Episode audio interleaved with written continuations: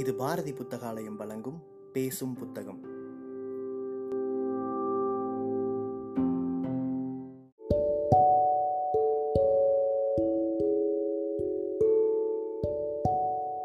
Book day இணையதளத்தின் மூலமாக முன்னெடுக்கப்படும் வாசகர்களுக்கான வாசிப்பு போட்டியில் தேர்வான சிறுகதையை கேட்க இருக்கிறீர்கள்.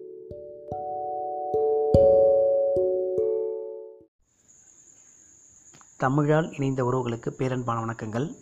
புதுமை பித்தனின் எல்லா சிறுகதைகளையும் விரும்பி வாசித்தாலும் காலனும் கிழவியும் என்னும் சிறுகதைதான் எனக்குள் அதிக தாக்கத்தை ஏற்படுத்தியது. இதோ அந்த சிறுகதை. வெள்ளை கோயில் என்றால் அந்த பகுதியில் சுடுகாடு என்று அர்த்தம். ஆனால் அது ஒரு கிராமமும் கூட. கிராம முனிசிபு முதலிய சம்பிரமங்கள் எல்லாம் உண்டு. ஊர் என்னமோ அப்படி அப்படித்தான். வெள்ளை கோயிலுக்கு போறேன் என்றால் உலகத்திடம் செலவு பெற்றுக்கொள்வது என்பது அந்த பகுதிவாசிகளின் வியாக்கியானம். ஆனால் வெள்ளை கோயிலுக்கு போய் திரும்பி வருகிறவர்களும் பலர் உண்டு. சுப்புநாடன் தினசரி காலையும் சாயங்காலமும் அங்கு போய்தான் ஏழை மக்களுக்கு கஷ்டத்தை மறக்க வைக்கும் அமுதத்தை இறக்கி வருகிறான். மாடத்தி தினசரி அங்கு போய்தான் சொல்லி பொறுக்கி கொண்டு திரும்புகிறாள். ஆனால் இப்படி திரும்புகிறவர்களை பற்றி மட்டிலும் நினைவு வருவதில்லை போலும் அவ்வூர் வாசிகளுக்கு.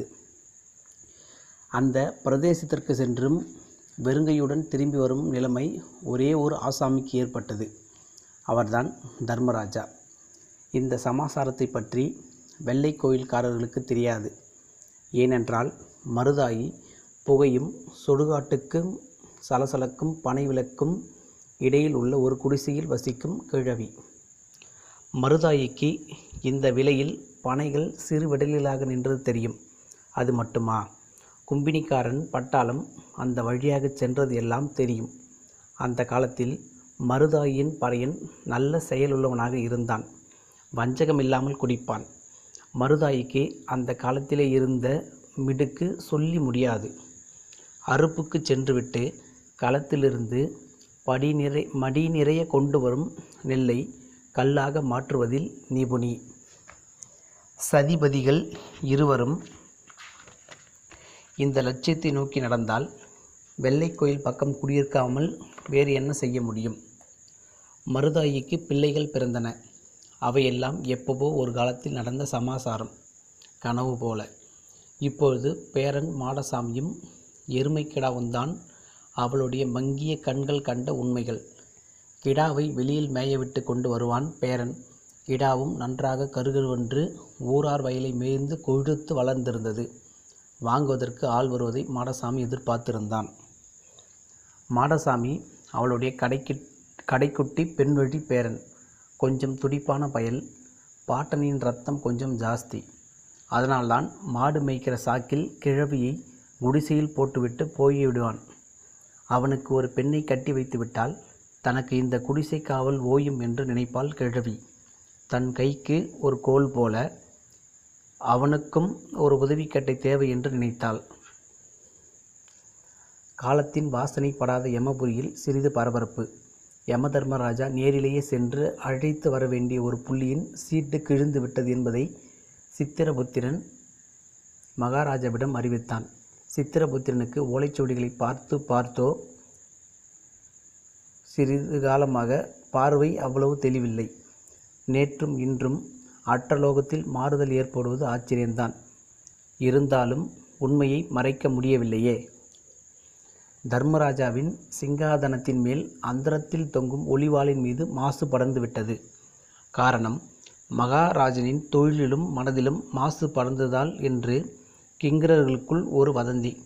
மகாராஜாவும் தம் முன் வரும் உயிர்களுக்கு நியாயம் வழங்கும் போதெல்லாம் அடிக்கடி உயர அண்ணாந்து வாளை பார்த்து கொள்வாராம். போருக்கு முதல்வனையும் ஊருக்கு முதல்வரையும் மகாராஜாவை நேரில் சென்று அழைத்து வர வேண்டும் என்பது சம்பிரதாயம். காலத்திற்கு அதிபதியான மன்னன் அந்த கைங்கரியத்தை செய்வதில் மனக்குழப்பம் ஏற்பட்டது. பூலோகத்திலே குறிப்பாக வெள்ளை கோயிலிலே அப்போது அஸ்தமன சமயம். பேய் காற்று யம தர்மராஜனின் வருகையை அலறி அறிவித்தது. பனை மரங்கள் தங்கள் ஓலை சிரங்களை சலசலத்து சிறக்கம்பம் செய்தன. சுடுகாட்டு சிதையில் வெந்து நீராகும் வாத்தியார் உடல் ஒன்று கிழவிக்கு கிடைக்கப் போகும் பெருமையைக் கண்டு பொறாமை பகையை கக்கி தன்னை அழித்து கொண்டது எங்கிருந்தோ ஒரு கூகையின் அலறல். ஓடிப்போய் பேயாக மாறியாவது தனக்கு கிடைக்கப் போகும் சித்திரவதையிலிருந்து தப்ப முயலும் வாத்தியார் உயிரை மறித்து தூண்டிலில் மாட்டி மேல்நோக்கி பறக்கும் கிங்கரர்கள் மகாராஜா தூரத்திலே வருவதைக் கண்டு வேகமாக யமபுரியை நோக்கி செல்லலானார்கள். எங்கிருந்தோ ஒரு நாய் தர்மராஜனின் வகையை வருகையை அறிந்து கொண்டு அழுது ஓலமிட்டது. கிழவி குடிசை கதவை இழுத்து சாத்திவிட்டு இடுக்கான நடையில் வந்து உட்கார்ந்து வெற்றிலை கொழுவி எடுக்க தடவினாள். கை கொஞ்சம் நடுங்கியது. என்றுமில்லாமல் கொஞ்சம் நாவறட்சி ஏற்பட்டது. சவத்து பயல அந்தில சந்தில தங்காத மாட்டை ஓட்டிக்கிட்டு வந்துருன்னு சொன்னால் மூதி என்று சொல்லிக்கொண்டே தண்ணீர் கலையத்தை எடுத்தாள். புறக்கடையில் திடுதிடுவென்று எருமைக்கடா வந்து நின்றது. அதன் மேலிருந்து கருத்த இவன் குதித்தான். ஏலே மாடா எத்தினி தரவை தான் உங்ககிட்ட சொல்லி மாரடிக்க? மூதி தொழுவிலே கட்டி பருத்து விதையை அள்ளி வையே பாளையங்கோட்டை எசமா வந்திருந்தாவ நாளைக்கு கூடாவே கொண்டாட சொன்னாவ என்றால் வந்தவனை பார்த்து. வந்தவர்தான் யம தர்மராஜா பாவம் கிழவிக்கு அவ்வளவு கண் பஞ்சடைந்து போய்விட்டதா என்று அவன் மனம் இலகியது. கிழவியின் கடைசி விருப்பத்திற்கு தடையாக ஏன் இருக்க வேண்டும் என்று எருமடி தொழுவில் கட்டிவிட்டு பருத்தி விதையை அள்ளி வைத்தான். பூலோக தீனியை கண்டிராத எருமை திருதிருவென்று விழித்தது. கிழவி திருக்கிட்டு விடாமல் திருக்கிட்டு விடாமல் இதமாக வந்த காரியத்தை தெரிவிக்க வேண்டுமென்று நினைத்து கொண்டு குடிந்து குடிசைக்குள் நுழைந்தான் யமன். ஏழை ஐயா அந்த வெத்தலை சருகை இப்படி தள்ளி போடு என்றாள் கிழவி. வெற்றிலையை எடுத்து கொடுத்துவிட்டு அதிருக்கட்டும் கிழவி நான் யார் தெரியுமா? என்னை நல்லா பாரு நான் தான் என்று ஆரம்பித்தான் யமன். என்ன குடிச்சுவிட்டு வந்தியால? எனக்கென்ன கண்ணு பொட்டையாக போச்சு நினச்சிக்கிட்டியால? கிழவிக்கு அவன் நின்ற நிலைமையை பார்த்ததும் மத்தியான சம்பவம் ஏதோ நினைவுக்கு வந்தது. சிங்கி குளத்தாம் அவளை அவ தான் சொக்கி. அவளை பார்த்துருக்கியால நேற்று கூட சுள்ளி பொறுக்க வந்தாளே. அவள் அப்பங்கார வந்திருந்தான்.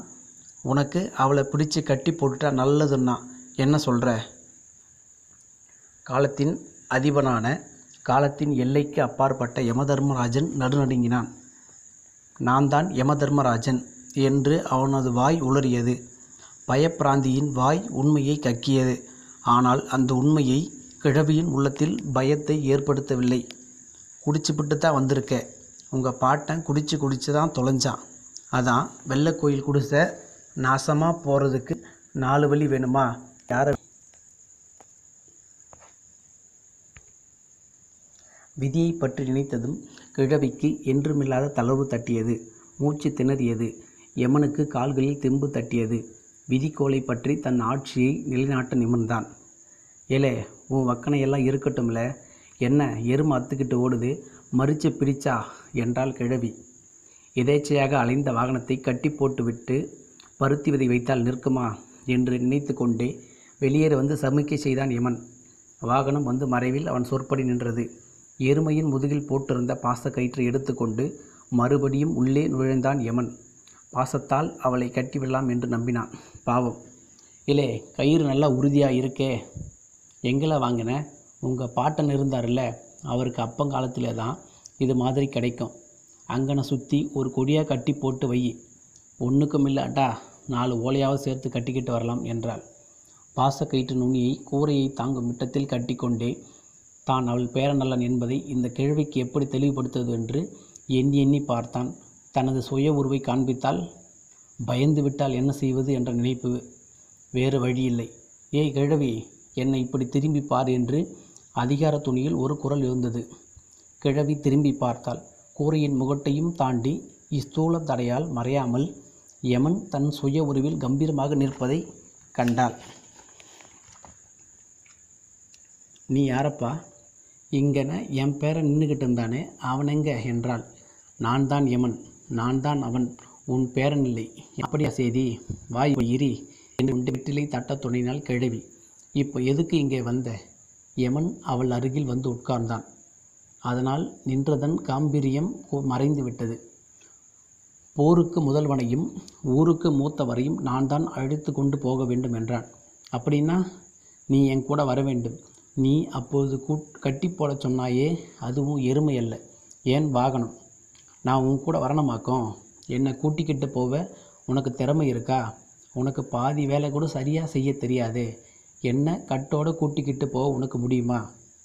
எனக்கு முடியாத ஒன்று இருக்கிறதா? நான் இதுவரை எத்தனை பேரை அழித்து சென்றிருக்கிறேன்? அது உனக்கு எப்படி தெரியும்? நீ எண்ணம் புராணம் இதிகாசம் படிக்கக்கூட ஜாதியில் பிறந்திருக்கிறாயா? இப்படி சொல்லிக்கொண்டே போகும்போது யமனுக்கு தானே பொய் சொல்லிக் கொள்கிறது போலப்பட்டது. ஏனென்றால் அவனுக்கு மார்க்கண்டன் சமாசாரமும் நினைவுக்கு வந்துவிட்டது.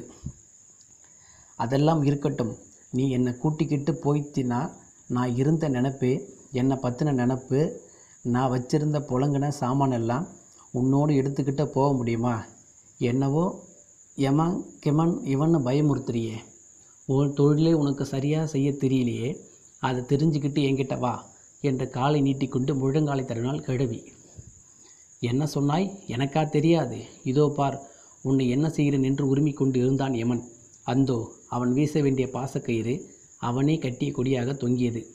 உன்னால் என் உசுரத்தான் எடுத்துக்கிட்டு போக முடியும். இந்த உடலை கூட தூக்கிக்கிட்டு போக உனக்கு திறமை இருக்கா? யோசிச்சு பாரு. உன்னை வேற உன்னை வேறையாக மாற்ற முடியும். உன்னாலே அழிக்க முடியுமா? அடியோடு இல்லாமல் ஆக்க முடியுமா? அதே உன்னை படைச்ச கடவுளாலே செய்ய முடியாதே. அப்புறமில்லை உனக்கு. பழசுன்னா அவ்வளோ கிள்ளுக்கிறேனா நினச்ச? என்று பொக்க வாயை திறந்து காட்டி சிரித்தாள் கிழவி. கையை பிசைந்து கொண்டு வெளியேறினான் யமன். அன்றுதான் அவனுக்கு உண்மையான தோல்வி. மார்க்கேண்டையன் சமாசாரம் கூட அவனுக்கு அன்று வெற்றி மாறுதிலே புலப்பட்டது.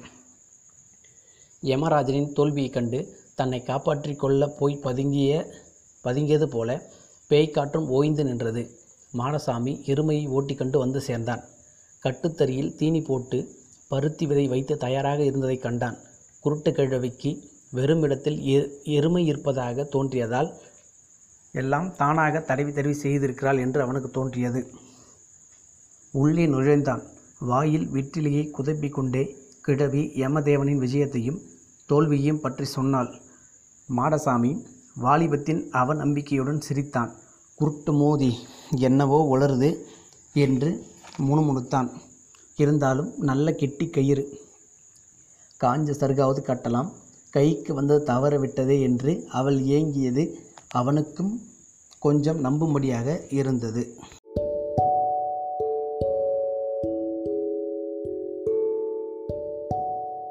சிறுகதையை கேட்ட வாசகர்கள் தங்களுடைய கருத்துக்களை மறக்காமல் அனுப்பி வைங்க. புக் டே இணையதளம் மூலமாகவோ அல்லது நாங்கள் கொடுத்துருக்கிற வாட்ஸ்அப் எண் மூலமாகவோ அல்லது எங்களுடைய சமூக வலைத்தள பக்கங்களின் மூலமாகவோ உங்கள் கருத்துக்களை மறக்காமல் தெரிவிங்க. கருத்துக்களின் அடிப்படையில் தேர்வாகும் சிறந்த வாசிப்புக்கு பரிசளிக்கப்படும்